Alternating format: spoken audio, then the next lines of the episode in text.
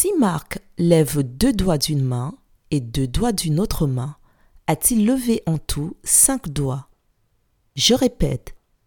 Si Marc lève deux doigts d'une main et deux doigts d'une autre main, a-t-il levé en tout cinq doigts?